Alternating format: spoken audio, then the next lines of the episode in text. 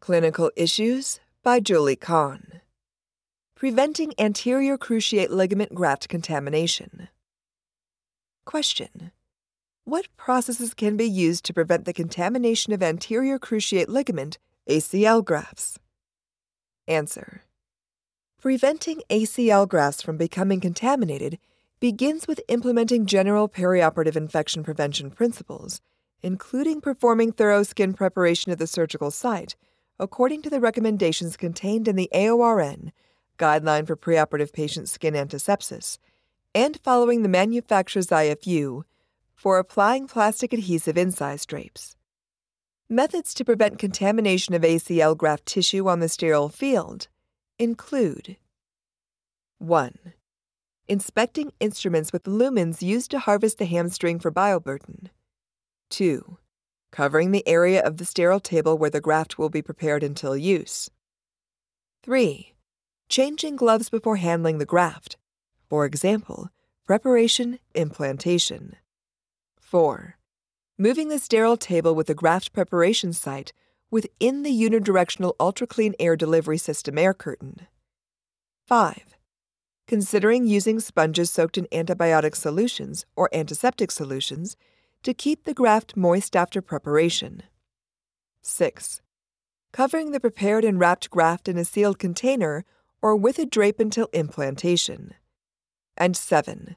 Covering the patient's skin in the area where the graft might make contact during implantation. More research is needed to determine the sources of A C L graft contamination and effective interventions to prevent contamination.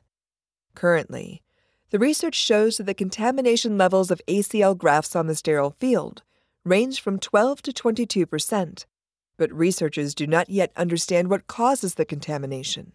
For example, skin flora, extensive preparation, airborne contaminants.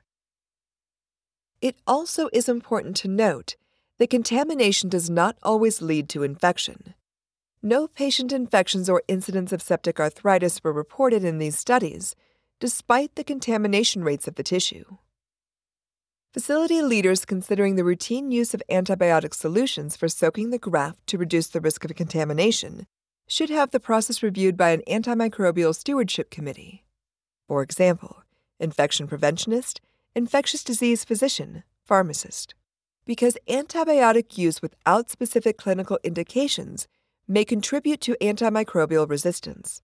Additionally, facility leaders considering the use of antiseptic products, for example, povidone iodine, chlorhexidine glutinate, C H G, or antibiotics, for example, vancomycin powder, for soaking grafts, should determine if the product is labeled as sterile and packaged for sterile delivery to the sterile field and review the manufacturer's I F U. Some products may be contraindicated for use on specific tissue types. Following the manufacturer's I F U results in maximum product efficacy.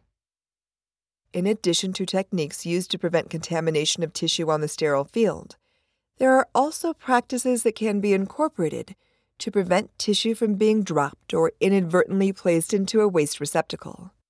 These methods include: one. Holding a sterile container or bag below the tissue when it is harvested. two.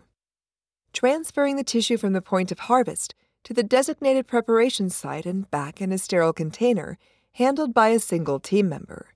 For example, not handed between personnel. three. Clearly labeling, sequestering, and monitoring tissue that is kept on the sterile field. And four. Communicating what tissue is on the sterile field during handovers between O R personnel.